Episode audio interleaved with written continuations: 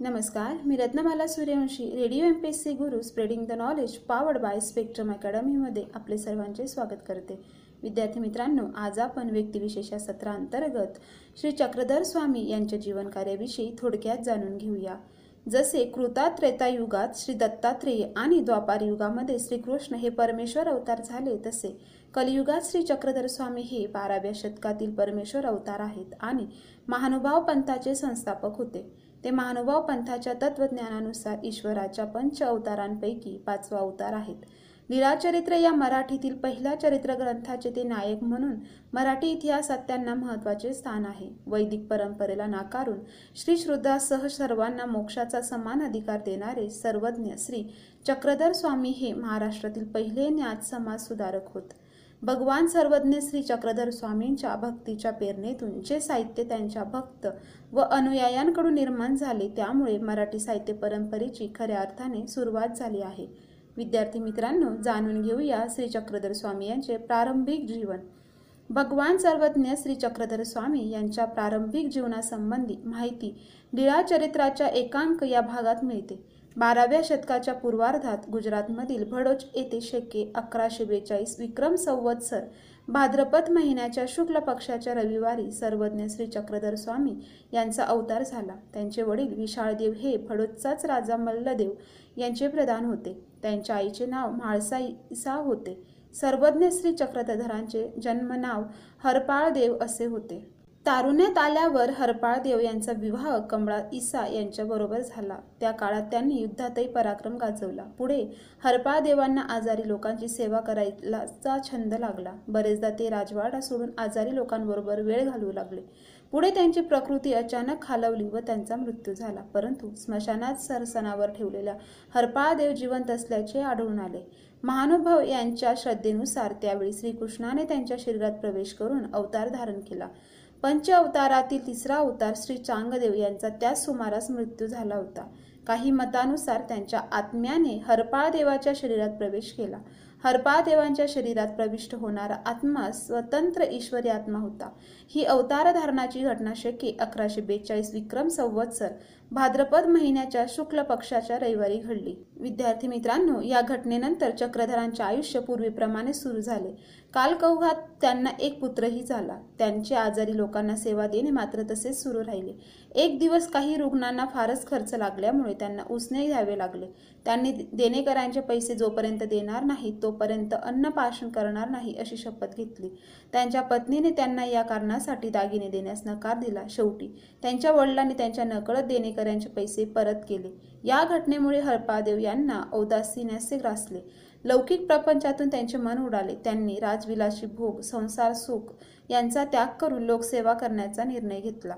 गृहत्याग करण्यासाठी हरपादेवांनी रामाच्या दर्शनाच्या रामटेक येथे जावायचे आहे अशी सबब घरी सांगितली. त्यावेळी महाराष्ट्रातील यादव व भडोच्चे राज्य त्यांच्या कलह सुरू होता. त्यामुळे त्यांच्या वडिलांनी या कल्पनेस विरोध केला. परंतु शेवटी हरपादेवांनी वडिलांचे मन वळविले व त्यांच्या वडिलांनी त्यांना संरक्षणासाठी घोडेस्वार व सेवक यांच्यासह जाण्यास अनुमती दिली. त्यांना आपल्यासोबतचा लवजमा नको होता. त्यांना सर्व त्याग करावायचा होता.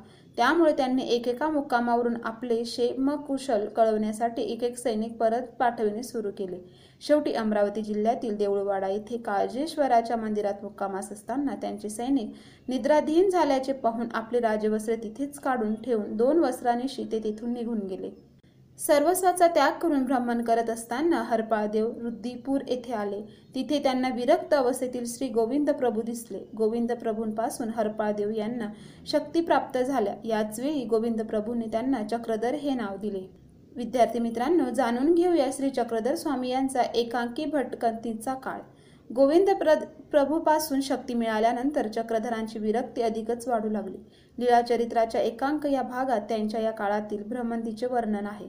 अहमदनगर जिल्ह्यातील पाथर्डीपासून अठरा किलोमीटर अंतरावर येळी या गावी लीळाचरित्र या मराठी भाषेतील पहिल्या चरित्र ग्रंथात काही काळ चक्रधर स्वामी येळी या ठिकाणी वास्तव्यास आल्याचा उल्लेख लीळाचरित्र या ग्रंथात करण्यात आला आहे. येळी या ठिकाणी नदी किनारी महानुभाव पंथीय मंदिर आहे. या काळात त्यांनी महाराष्ट्रभर एकट्यानेच भटकंती केली. आंध्र प्रदेशाच्या काही भागातही त्यांनी भ्रमण केले.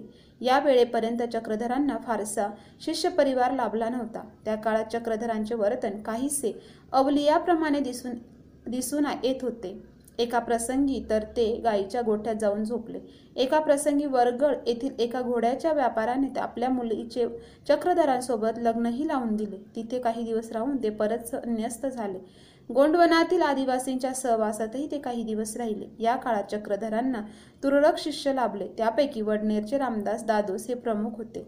त्यांच्या मार्फत पुढे चक्रधरांना नागदेव आबा इसा महादा इसा उमा इसा इत्यादी शिष्य परिवार मिळाला. विद्यार्थी मित्रांनो या भ्रमंतीच्या काळात चक्रधर्स यांची मेहकर येथे बाणेश्वराच्या मंदिरात बाणेबाईशी भेट झाली. बाणेबाईंनी देवकी व स्वतः श्रीकृष्ण बनून त्यांनी मेहकर येथे गोकुळ अष्टमी साजरी केली.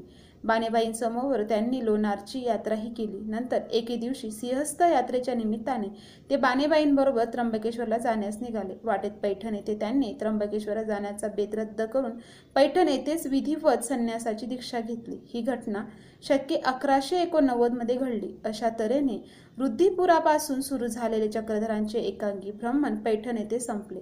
यानंतरच्या काळात त्यांनी प्रकटपणे समाज व धर्म सुधारणेचे का त्यांचे कार्य सुरू केले. एकाकी ब्रह्मणाच्या काळात चक्रधरांनी लोकजीवन प्रत्यक्ष पाहिले. त्या काळातील सामाजिक व धार्मिक परिस्थितीचे अवलोकन केले. त्यांच्या पुढील ज्ञानदानाच्या कार्याची पूर्वतयारीच या काळात झाली होती. विद्यार्थी मित्रांनो चक्रधर स्वामींचे काही संदर्भही आहेत. त्यापैकी अध्यात्म दर्शन महानुभाव श्री चक्रधर प्रभू के चित्रस्थली महंत डोळसकर बाबा प्रतिष्ठान वर्णन पंडित नागराज बास्कृत महानुभाव अन्वयस्थळ योगीराज शास्त्री महानुभाव तत्वज्ञान डॉक्टर व्ही बी कोलते इत्यादी प्रकारचे त्यांचे संदर्भ उपलब्ध आहेत. विद्यार्थी मित्रांनो जाणून घेऊया महानुभाव पंथ व साहित्य याविषयी. यादव राजांच्या कारकिर्दीत बाराव्या शतकात महाराष्ट्रात महानुभाव पंथ उदयास आला. सामान्यांना त्यांच्या भाषेत मोक्षमार्ग सुलभ करून सांगणारे जैन नाग लिंगायत आदी पंथ यापूर्वीच प्रस्थापित झाले होते. या काळात कर्मकांडांचे प्रस्त वाढून सकाम भक्तीचे बंड माजले होतं. सर्वांसाठी खुल्या असणाऱ्या महानुभव पंथाचे जातीनिरपेक्षतेचा आणि अहिंसा तत्वाचा पुरस्कार केला. महानुभाव या नावाने हा पंथ जरी आज ओळखला जात असला तरी त्यांची महात्मा अच्युत जयकृष्णी भटमार्ग परमार्ग अशी अन्य नावेही आहेत. गुजरातमध्येच अच्युत पंथ व पंजाबात जयकृष्ण पंथ ही नावे लोकप्रिय आहेत. ही दोन्ही श्रीकृष्ण भक्तींचा धोतक आहेत. या पंथातील अनुयायी परस्परास महात्मा म्हणत भटमार्ग हे नाव पत्त संस्थापक चक्रधरांचा पटशिष्य नागदेव किंवा भट्टोबास यांच्या नावावरून आलेले आहे. चक्रधोरयुक्त सिद्धांत सूत्र पाठाप्रमाणेच गीता हा या पंथाचा प्रमुख धर्मग्रंथ असून श्रीकृष्ण लीला वर्णन करणारे भागवत ते प्रमाण मानतात. कृतयागात हस्तावतार त्रेतायुगात दत्तावतार द्वापार युगात श्रीकृष्ण आणि कलियुगात चक्रधर असे चार अवतार त्यांच्यामध्ये असून त्यांचा दत्त हा एकमुखी एकमुखी होय. द्वारकाधीश कृष्ण दत्तात्रेय द्वारावतीचे चांगदेव राहुल ऋषीपूरचे गोविंद प्रभू आणि प्रतिष्ठानचे चक्रधर असे कृष्णाचे पाच अवतार ते मानतात. त्यापैकी दत्तात्रेय श्रीकृष्ण चक्रधर हे उभय दृश्य पूर्णावतार होत. जीव देवता प्रपंच आणि परमेश्वर ही अनादी व अनंत मूळ चार तत्वे असून परमेश्वर नेहमी मनुष्यरूप धारण करून अवतार घेतो. मनुष्यरूपानेच प्राणीमात्रांचे उद्धरण परमेश्वरास करता येईल. अशी त्यांची श्रद्धा आहे. प्रपंच हा अनित्य असून अनादी अभिधायुक्त जीवबंधमुक्त देवता नित्यबंधू आणि परमेश्वर हा नित्यमुक्त आहे. जीव अनंत असून परमेश्वराचे अवतारही अनंत आहेत. जीवेश्वराचा संबंध हा स्वामीवृत्त्यासारखा आहे असे ते मानतात. या दृष्टीने हा पंथ द्वेती असून आत्मा आणि परमात्मा वेगळे मानणारा आहे. अविद्येपासून मुक्त होऊन ईश्वर स्वरूपाचा आनंद भोगण्याची पात्रता जीवाच्या ठिकाणी असल्याने महानुभावाचे जीवास बंधमुक्त मानले आहे. प्रपंचाचे स्वरूप अष्टभैरवस्थित पंचमहाभूते व त्रिगुण यांच्यापासून निर्माण झालेली सृष्टी असे असून त्याचे कारण प्रपंच व कार्यप्रपंच असे दोन भाग केले आहेत. कारण प्रपंच हा अनादि अनंत म्हणूनच नित्य आहे. विद्यार्थी मित्रांनो समाजात चातुर्य मिराजदारी वाढलेली असण्याच्या काळात परमेश्वर अवतार सर्वज्ञ श्री चक्रधर स्वामींनी वैदिक तत्वज्ञानाला बाजूला करून आपल्या तत्वज्ञानाचा प्रसार केला आणि सर्वच देवतांचे प्रस्त कमी केले. देवतांच्या पूजेचा निषेध केला आणि चातुर्वर्ण्य व्यवस्थेवर हल्ला चढविला. आपल्या पंथात त्यांनी स्त्रिया शूद्र सकल जाती बहुजन सर्वांनाच दीक्षा घेण्याची सोय ठेवली. संपूर्ण अहिंसा आणि कडकडीत वैराग्य यांचे पालन आपल्या संप्रदायात अपरिहार्य मानले. धर्माचे रहस्य आपल्या बोलीभाषेत सांगणाऱ्या जैन संप्रदायाप्रमाणे जनभाषेत आपले तत्वज्ञान सांगण्याचा प्रयत्न केला. विद्यार्थी मित्रांनो श्री चक्रधर स्वामी हे सामाजिक समतेचे आद्य प्रवर्तक होते.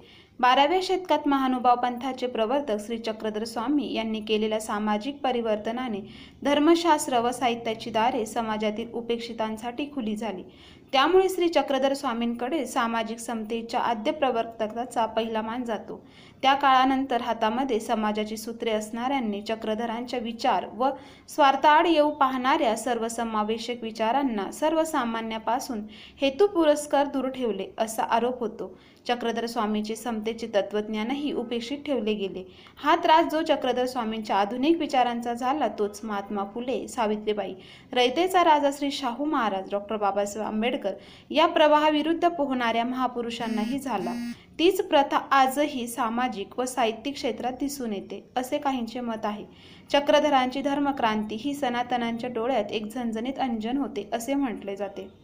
विद्यार्थी मित्रांनो अशा प्रकारे आज आपण व्यक्तिविशेष या सत्रांतर्गत श्री चक्रधर स्वामी यांच्या जीवन कार्याविषयी थोडक्यात जाणून घेतले. तर आता आपण इथेच थांबूया. तोपर्यंत तुम्ही ऐकत राहा. Radio MPC Guru spreading the knowledge powered by Spectrum academy धन्यवाद.